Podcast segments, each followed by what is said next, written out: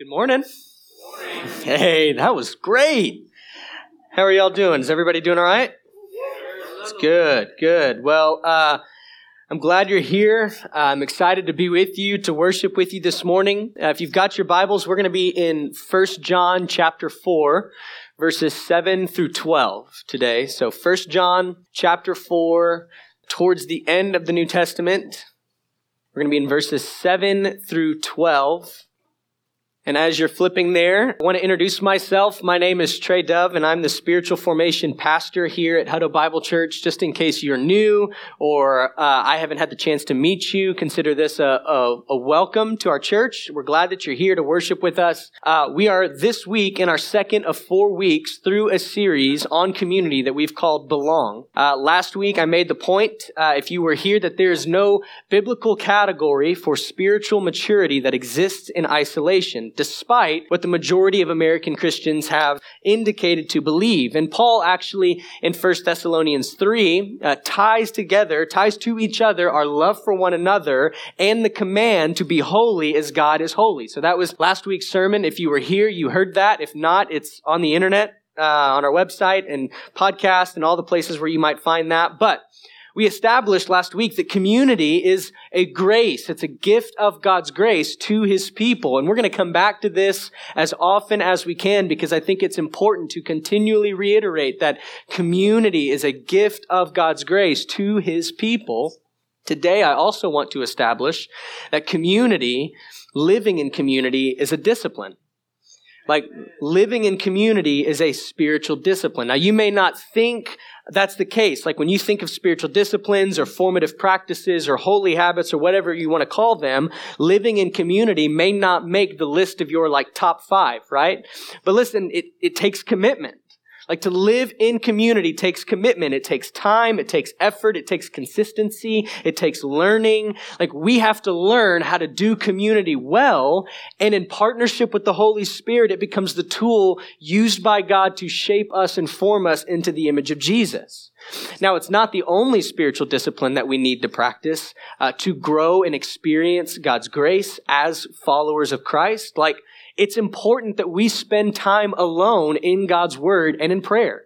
Like that's an essential part of the Christian life. Some of us just need to learn to spend time alone. Like we get really antsy when we sit still and quiet for too long. We need to learn to be alone with God in His Word and in prayer. We also need to Sabbath. Like some of us need to learn to rest, to take a day off from work and enjoy God's good gifts, to just play. Like I, I'm, I'm beginning to think playing is, is also a spiritual discipline in some way. Like we need to learn to just play, right? Enjoying God's good gifts.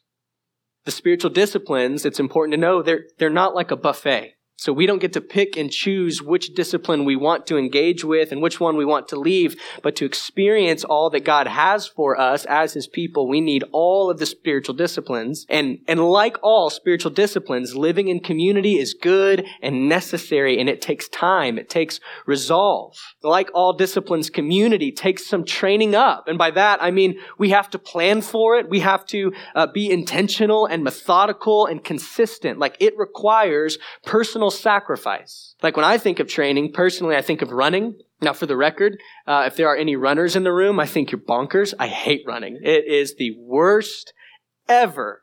Um, never have I ever enjoyed going for a long run or just running in general, but especially the longer runs. Like it just doesn't make sense to me how you would like that. Talking about running makes my heart rate go up. But here's what I know. I know that I could run a half marathon.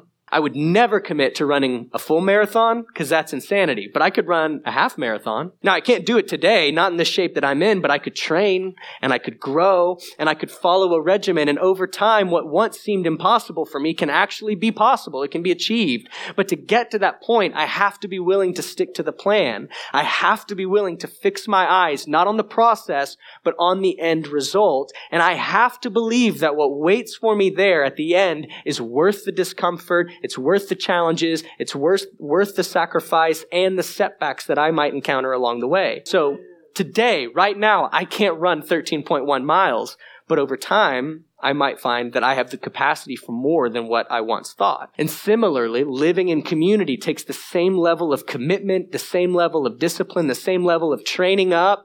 But the prize at the end is not a medal. It's not a trophy. It's not a t-shirt per se, unless your group makes matching t-shirts. That's a thing. But at the end is a, is a far greater prize than any of those things. Now, I use this idea of training for a reason because anybody who has trained for anything in their life knows that the process is often full of setbacks or obstacles, right? Now, some of those are external, meaning they come from outside of us. They're beyond our control, but some of them are internal. Like for me, again, for example, every time I've decided I'm going to start running, I'm going to get healthy, I tell my wife today's the day or whatever, I'll wake up on the first day, I run and it's amazing and it's great and I feel like a superstar. And then day two comes and and there's an obvious temptation, an obvious obstacle right there that's really hard to say no to. Does anybody know what that might be? Sleep. I heard someone say it. They get me, right? This, this temptation, this obvious obstacle is my bed. Why get up and run when I can stay in my bed and sleep and be warm and be comfortable and be happy? My bed won't hurt me like running will, right? Now, or the couch. Now, I, when I think of training, I think of the motivational signs in a gym or a locker room that you might find or whatever, the one that comes to my mind is no excuses. If you've played sports or if you've ever paid for a gym membership, you might have seen that. Well, why would that sign exist if not for the fact that we are prone to making excuses? Excuses used to justify our weakening resolve or our waning commitment. Now, some excuses are valid, right? Like, I'm not going to go for a run today because I shattered my ankle. Fair enough. You probably shouldn't try to go for a run on a broken ankle. But some, such as my bed is warm or I'm too comfortable to get up, in the long run, those excuses cause more damage than they do good, and they weaken our resolve, and they lull us back to sleep, and ultimately they rob us of the opportunity to experience the joy that awaits at the end of the race. Now, cards on the table. I think there's something working behind the curtain. Rather, I think there's someone working behind the curtain to keep us as the people of God from moving towards community. We'll get into that later, but I want to try and answer two questions this morning. The first is, what is this glorious experience that is waiting for us in community? Like, what has God made available to me that I need only move towards community in order to experience? And the second question is, who or what is really at work to keep me from experiencing all that God has for me in community. And so this is 1 John chapter 4 verses 7 through 12. John writes, Beloved, let us love one another, for love is from God, and whoever loves has been born of God and knows God. Anyone who does not love does not know God because God is love. In this, the love of God was made manifest among us that God sent his only son into the world so that we might live through him. In this is love, not that we have loved God, but that he loved us and sent his son to be the propitiation for our sins. Beloved, if God so loved us, we also ought to love one another. No one has ever seen God. If we love one another, God abides in us, and his love is perfected in us. This is the word of the Lord. Thanks be to God. So, starting in verses 7 and 8, I'm going to actually work backwards, beginning with John's little statement there that God is love. Now, it's a small statement, a short statement, but it is incredibly profound because love like love requires an object or, or like a recipient of one's love, right? Like to be loving requires that we have a place to put that love. But God is love is an incredible statement because it means that he does not require someone else or something else other than himself to be loved. Now, how can that be the case? Well, this is the case because God is Trinity, because God is triune. God the Father, God the Son, God the whole Holy Spirit. Like this is, this is what Michael Reeves says in his book, Delighting in the Trinity. He says, single person gods, having spent eternity alone, are inevitably self-centered beings, and so it becomes hard to see why they would ever cause anything else to exist. And if such gods do create, they always seem to do so out of an essential neediness or desire to use what they create merely for their own self-gratification. But everything changes when it comes to the Father, Son, and Spirit. Here is a God who is not essentially lonely, but who has been loving for all eternity as the Father has loved the Son in the Spirit. Tim Keller, in his book, Reason for God, writes Christianity alone among the world faiths teaches that God is triune. The doctrine of the Trinity is that God is one being who eternally exists in three persons Father, Son, and Holy Spirit. The Trinity means that God is in essence relational. And then here's a quote from Cornelius Plantinga, who, with that name, you're either going to be an NFL star or a theologian, and there's no in between, right? Amen. But this is what he writes. The Father, Son, and Holy Spirit glorify each other at the center of the universe. Self giving love is the dynamic currency of the Trinitarian life of God. The persons within God exalt, commune with, and defer to one another. When early Greek Christians spoke of perichoresis in God, they meant that each divine person harbors the others at the center of his being. In constant movement of overture and acceptance, each person envelops and encircles the others. And so here's the point it's, it's that for all eternity, God the Father has loved God the Son through the Spirit. And the Son, for all eternity, has loved the Father through the Spirit. And both Father and Son share fully and equally in their love for the Spirit of God. And there is one God.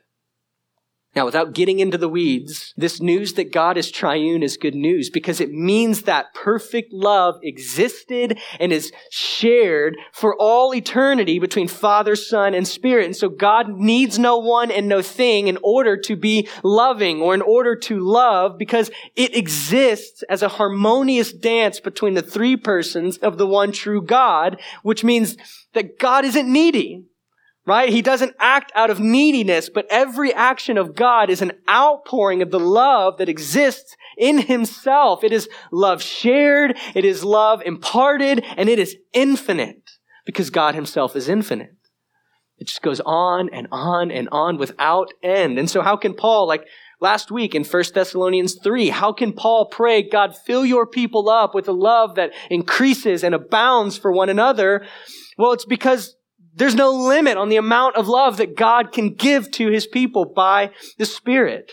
And because God is love, it means all that he does is loving. And so every action of God is an act of love. This is what this is the reality that John is working from when he then says, Beloved, let us love one another, for love is from God, and whoever loves has been born of God and knows God. Now, this is the third time in John's letter when he addresses the mutual love that should exist among brothers and sisters in Christ.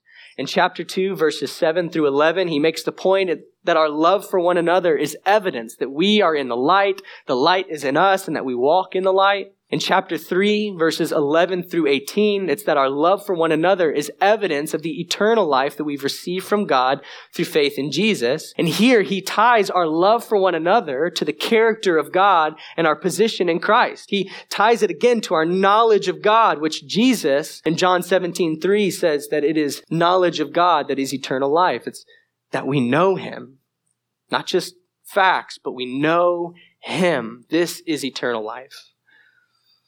Now, in this passage, John repeats this exhortation three different times, verse 7, 11, and 12, making the point abundantly clear that this is the holy obligation of every follower of Jesus to move towards each other in self-giving love because that's who God is. It's not just what he does, though that's true, and we'll get to that, but it's who he is. And a clear and unavoidable sign that one knows God is that they love their brothers and sisters in Christ. And consequently, a clear sign that one does not know God is that they lack love, self giving, affectionate love for God and for others. Now, that's important, love for God and love for others, because one is not sufficient to silence the skeptic in John. Love of God, but disdain for others is unimaginable. And love for others without a love for God is misplaced. It's a type of love that becomes transactional very, very quickly because it positions a person in the place that only God himself can sit. And then we expect through their reciprocation of love that our need, our greatest need would be satisfied. Jesus says it's both love of God and love of others that fulfills the whole law. It's not either or, but it's both and.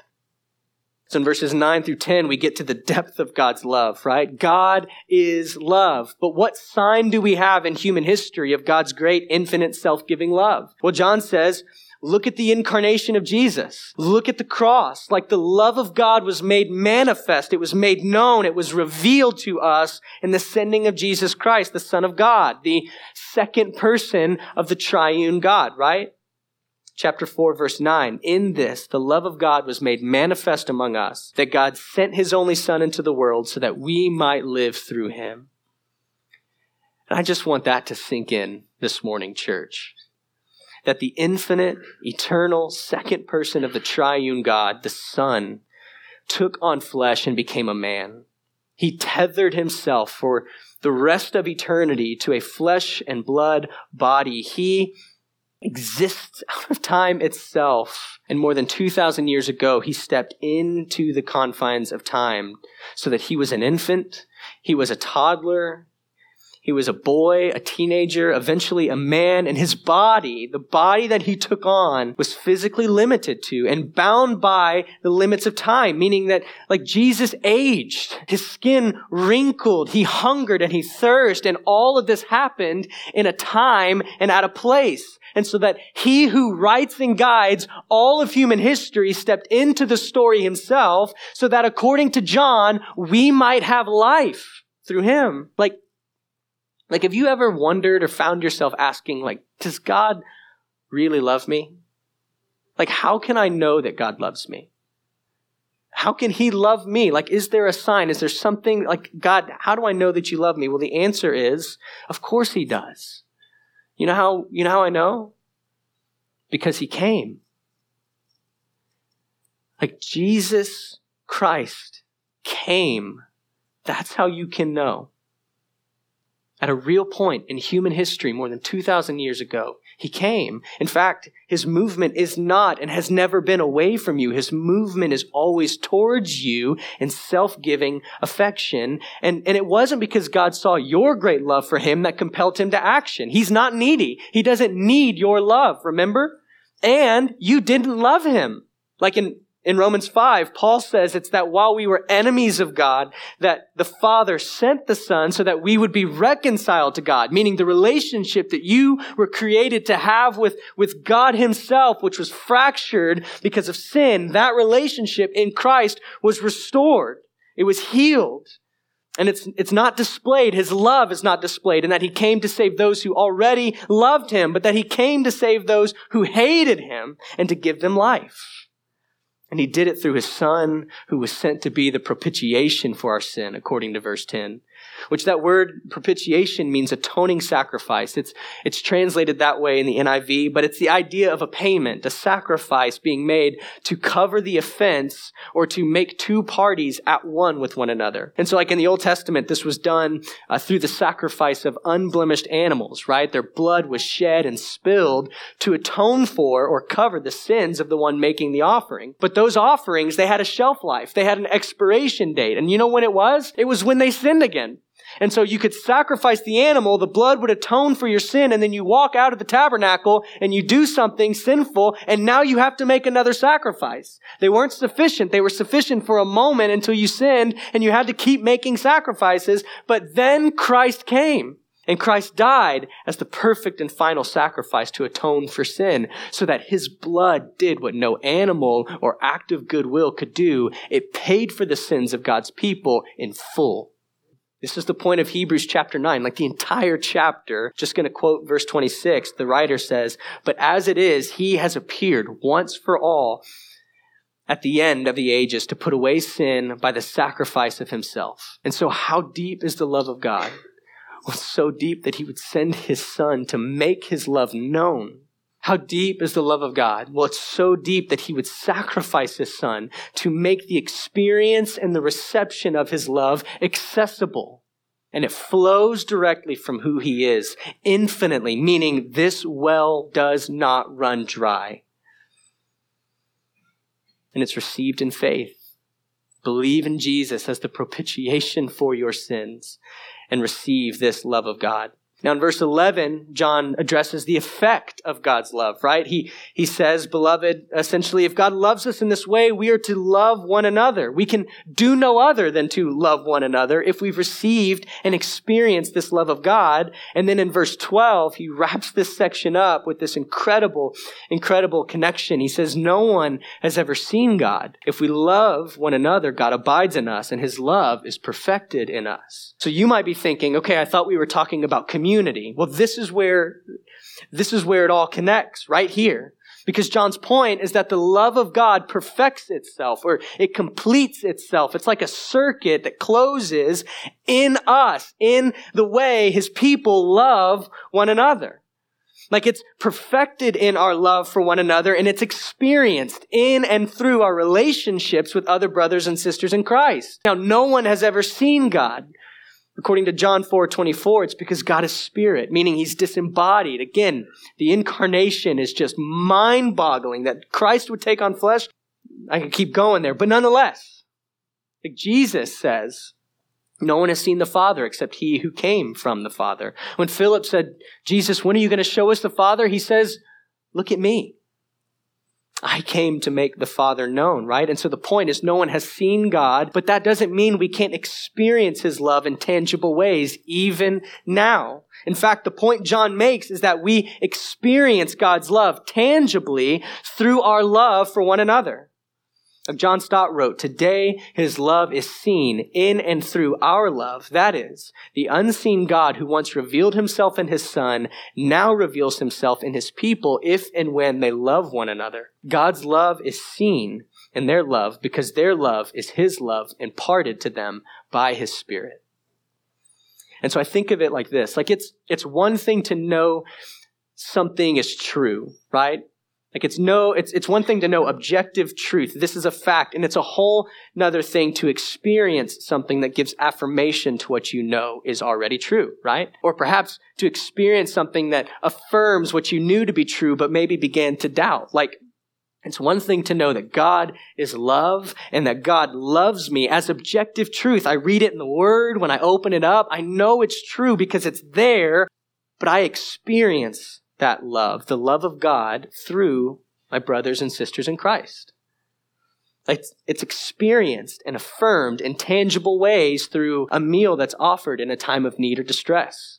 It's experienced and affirmed through a phone call, a text, or an in person word of encouragement when my soul is downcast. It's experienced through the gentle rebuke of a brother or sister when I begin to walk in sin. It's experienced when, when there's no baby formula and at any grocery store within like five miles and your kid needs baby formula and you've got a brother or sister who's got a little despair and so they drive over to give it to you because your kid needs it. It gets experienced when rent is due and the money isn't there and then a gift comes in and it's given freely to cover all of your expenses. It's experienced when your car breaks down and you've got to get to work in order to pay the bills and a friend, a brother or sister says, take mine. Just take it. I don't need it. Like, how do I know God loves me? Well, John would say, first, look at Jesus. But how do I know God loves me? Second, he would say, look at how God pours his love out upon you through his people.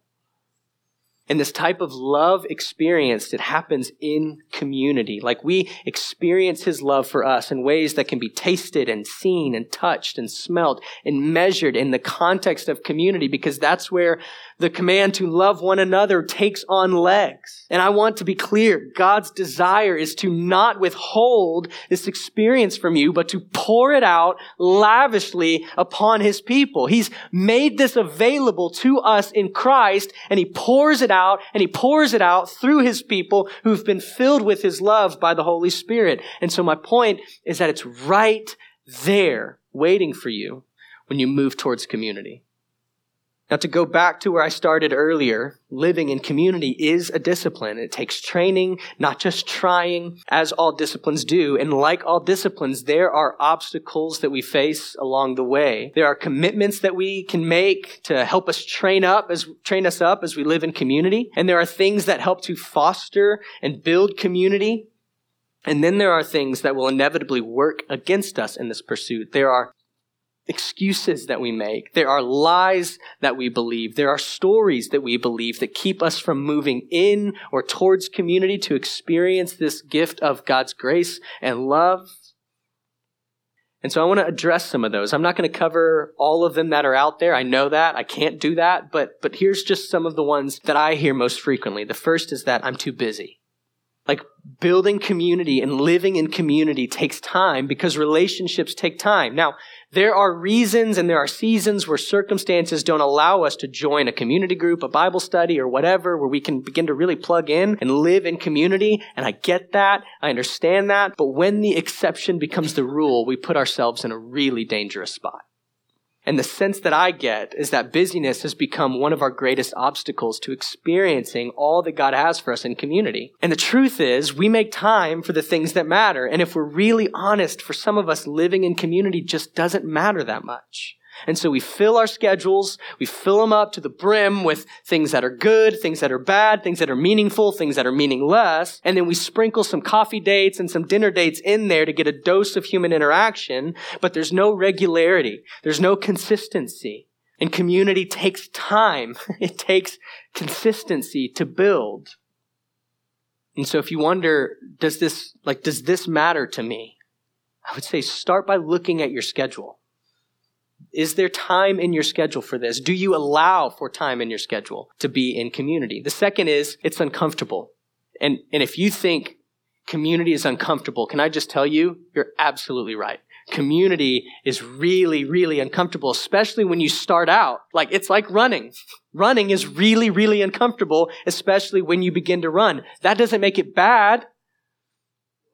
Then you take a nap after, right? But for some of us, for some of us, maybe we struggle with social anxiety. For some of us, we're further on the introvert spectrum of the Myers-Briggs. That's me, right? And so we're like, oh, I have a people limit. I get it. For some of us, we just don't know what to expect. And so it's the fear of the unknown that actually keeps us away from community. Again, there's no shortage of reasons we might not commit to this, but it is like we tell my two-year-old daughter, sometimes we do things we don't want to do or like to do because it's good for us. And in my experience, the payoff is so much greater when that's the case. Amen. The third thing I hear often is that community is messy. Amen. I already had one. Amen. Community is messy because people are messy. Life is messy. If you joined a community group that did not have any mess in it, you would bring the mess to the party because you're messy. And for some of us, it's, it's dealing with other people's messiness that keeps us out of community. For some of us, it's our own messiness. Like we have this fear of being found out or we're terrified of being truly known. Like they can't know that I struggle with fill in the blank because if they do, they'll judge me, they'll hate me, they'll write me off, they'll treat me weird or whatever. And so it's better that I don't say it. In fact, it's better that I stay home. Now, when community is done well, guess what? You will be found out. You will. Community, living in community, has a way of exposing our sins and our imperfections. But you know what else will happen? Everybody else will be found out. Everybody else. Not just you. And what a grace to know you're not the only messed up person in the room. Like you will learn things about people's lives, about their marriages, about their finances, about their failures as a parent that will blow your mind. And then what you get to see is the grace of God made available in Christ covering all of that mess. The fourth thing I hear is that I'll just get hurt again. Now, I don't know the experiences of everybody in the room, but I can imagine that some of us have really deep wounds caused by people that we once thought to be near and dear to us. And so the fear of putting yourself out there again and the fear of experiencing that pain again, it cripples you and it keeps you away. And I'm not going to pretend that you won't get hurt again. I'm not going to pretend that you won't hurt people along the way because you absolutely will. But do you know what has the power to heal relational wounds? Relationships. Amen. It's amazing. There have been studies that have actually proven this to be true, like psychologically and neurologically. Like there's something that happens to us that when we move towards relationships, the previous traumas begin to actually heal. Those wounds begin to close up. Now, if you're in an abusive relationship or an abusive friendship, please don't hear me say that you just need to tough it out. That's not what I'm saying. But often it's, it's a careless word or a thoughtless action that wounds us. And our response is we run for the hills or we throw up a wall. And I'm telling you, that will not produce in you what you think it will. God calls his people to move towards reconciliation, to confess, to repent, to forgive, and to, to restore those relationships that were fractured. The fifth is that I just don't fit in, right? And so you think, well, they, they, they've kind of got their thing. These people got their thing. They've got their groups and I don't know how I fit. I don't know my place. This, this begins to happen when we elevate our differences rather than thinking about what draws us together and unites us. Like what we have in common with one another, in particular as brothers and sisters, that we've been united in Christ, that we love Jesus. That transcends all of the differences. But when we walk in the room and we think about what makes us different, not what ties us together, that's where we start to think, I don't fit here. I don't fit here. I don't fit here. And the final is that I'm just better alone that I'm just, it's great that people have got their thing, community's their thing, that's awesome, but I'm just better off on my own. And the, the reality is you're just not. Like you're just not. And again, maybe you really value your alone time. So do I. Take it. You need it. I get it. That's not what I'm talking about. God did not design you or I, for that matter, to, to go at life alone or in isolation or to be anonymous. Like in the Garden of Eden, when God created the cosmos, everything is good. It's good. It's good. It's good. And then for the first time in the entire creation narrative, he sees Adam alone and he says, that's not good. It's not good for man to be alone. And so I said last week, there's no biblical category for spiritual maturity that exists in isolation, not for the follower of Jesus, because it's woven into our DNA. Now, I know I haven't covered every reason we might have for staying out of community. But my point in all of this is that there is a grace that's been purchased by Jesus, a grace that can be experienced tangibly in community. As John says, the love of God expressed and experienced through his people towards one another. And the lies we believe are the stories we tell ourselves that keep us from experiencing this grace. The, I'm too busy, I'm too messy, they won't accept me, you know, whatever all of that is fodder that is then used by the enemy to keep you from experiencing the grace of God and the love of God made available to you in community. Like in his word, God often pulls back the curtain to reveal to his people things unseen and things most often forgotten. And one of those is that we have an enemy, a real enemy, because God has an enemy. And one of those things that the enemy wants to do so badly is to, wherever he can, prevent the people of God from experiencing and receiving all that God has made available to them in Christ. Like in Ephesians 6, Paul says, we do not wrestle against flesh and blood, but against the rulers, against the authorities, against the cosmic powers over this present darkness, against the spiritual forces of evil in the heavenly places. In John 10, 10, he says, the thief, Jesus says, the thief comes only to steal, kill, and destroy, but I came that they may have life abundantly. In 1 Peter 5, 8, be sober minded, be watchful. Your adversary, the devil, prowls around like a roaring lion, seeking someone to devour. In Revelation 12, Satan's called the great deceiver of the world. And in John 8, he's called the father of lies, for lying is his native tongue. And then in James 4 and 1 Peter 5, there is this call to the people of God to resist the devil. And I'm just, my burden for you this morning, church, is that you would do that. That you would resist him. Like, I joked during the eight o'clock, but it's a half joke. Like I, initially this was going to be like a spiritual warfare sermon. And I thought, let's, eh, let's rein it in. Let's go a different direction. Because this has just been my, my burden for you. That there's more happening behind the curtain, more than what our eyes see and what our minds comprehend, because we have an enemy, and, and his desire is that you would stay in bed, where it's warm and cozy and comfortable, and where inevitably you can be lulled back to sleep. And I want you to resist him. I want you to move towards a life lived in community and experience the love of God as He pours it out through His people. For no one has ever seen God. If we love one another, God abides in us and His love is perfected in us. And so if there is a grace that's been made available to you by God, a grace that can be experienced, an expression of God's love that is right there, just waiting for you to step into it, then the desire of the enemy is to keep you out. And my hope is that instead you would move towards a life lived in community and that you would see and hear those excuses for what they are. Excuses meant to weaken our resolve and fodder that the enemy uses to say, no, no, no, no, no. Go back to sleep. Go back to bed. It's warm there. It's safe there. It's comfortable there.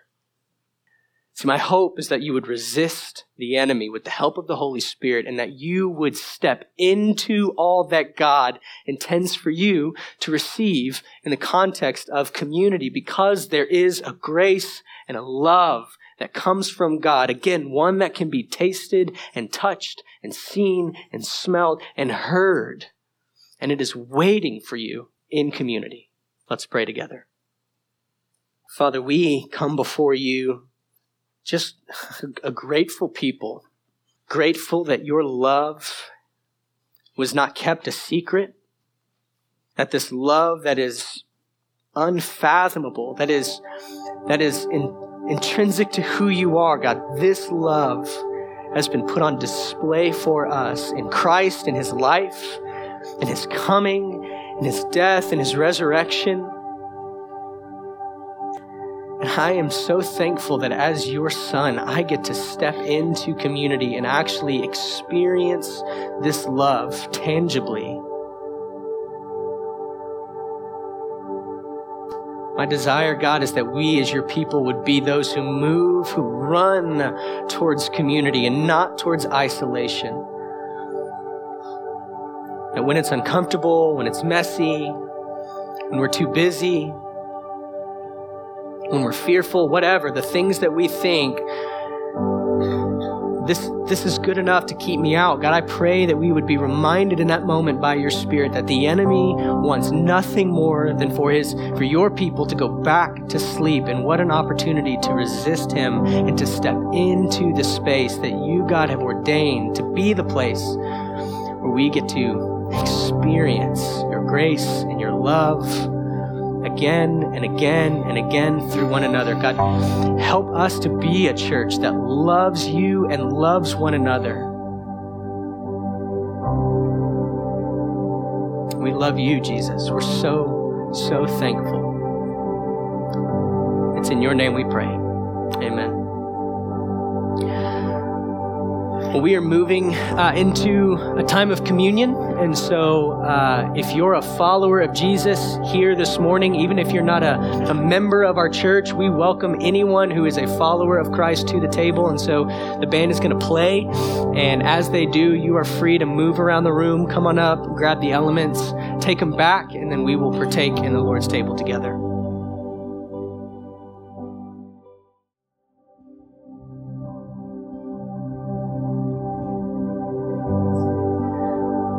This week, church, uh, I don't know the right word to use. I've got two that come to mind, but the two words that I have that just describe uh, the emotion or kind of how I felt leading up to this Sunday was I would say I was either provoked or burdened for y'all. Um, because, again, there, there is this incredible, incredible gift of God's grace that's just right there for us when we step into community. And I just thought, man, I don't know how many people aren't experiencing this, but I want all of us to get to experience this incredible, incredible gift of God's grace.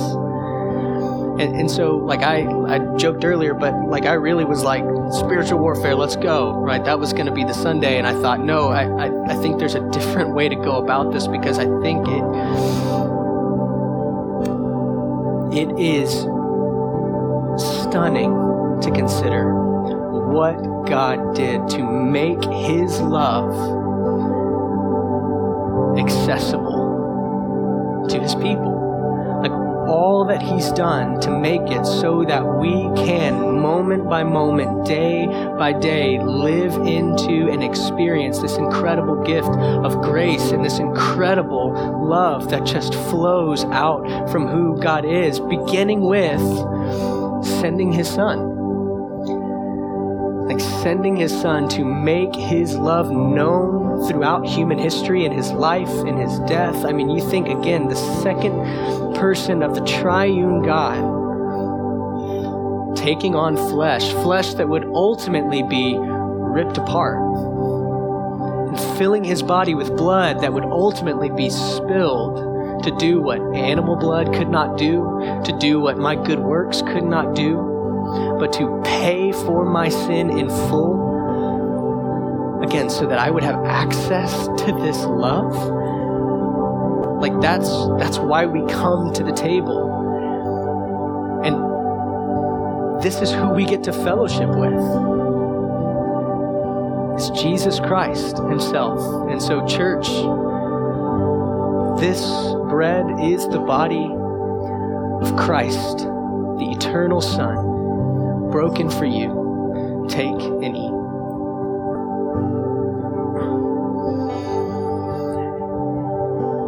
And what the blood of bulls and goats and turtle doves could not do, the blood of Jesus Christ, perfect, pure, holy, did for you and for I, atoned for all of our sins.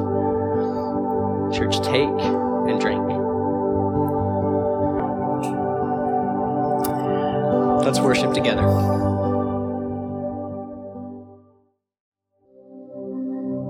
Amen. Well, church, uh, man, I so badly want uh, for everybody in here to just get, receive, experience all that God has for you in Christ. Um, and so it, if you're not actively in a community, like a smaller community of brothers and sisters that know you and you know them, and you kind of do life together, and you don't even know where to start, but you're like, okay, I need to do it, but I don't know where to start, reach out to us. We would love to help you find a community group.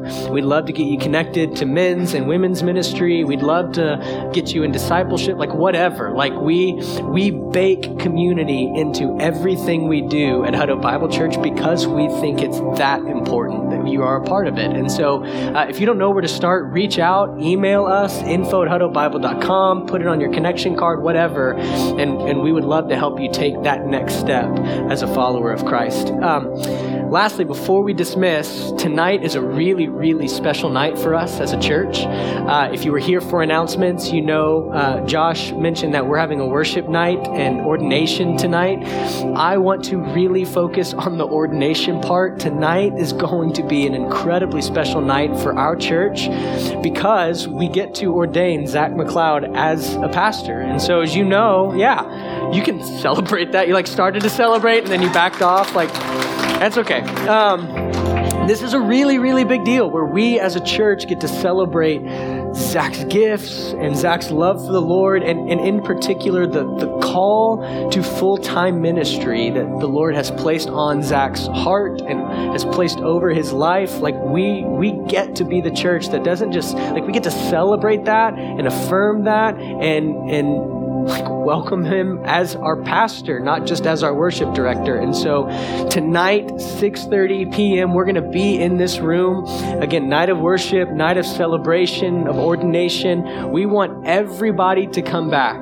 Um, if you need childcare, we have it available. If you'll register for that on the church center, if you're like, that's okay, my kids love the music, that's fine. Bring them on in. It's a family occasion, so they can be a little rowdy, and we're okay with that. But we want you here because this this is a really, really special night for us as a church, and we would love everybody to join us if you can. And so, with that, church, I hope you have a wonderful Sunday. Grace and peace. You're dismissed.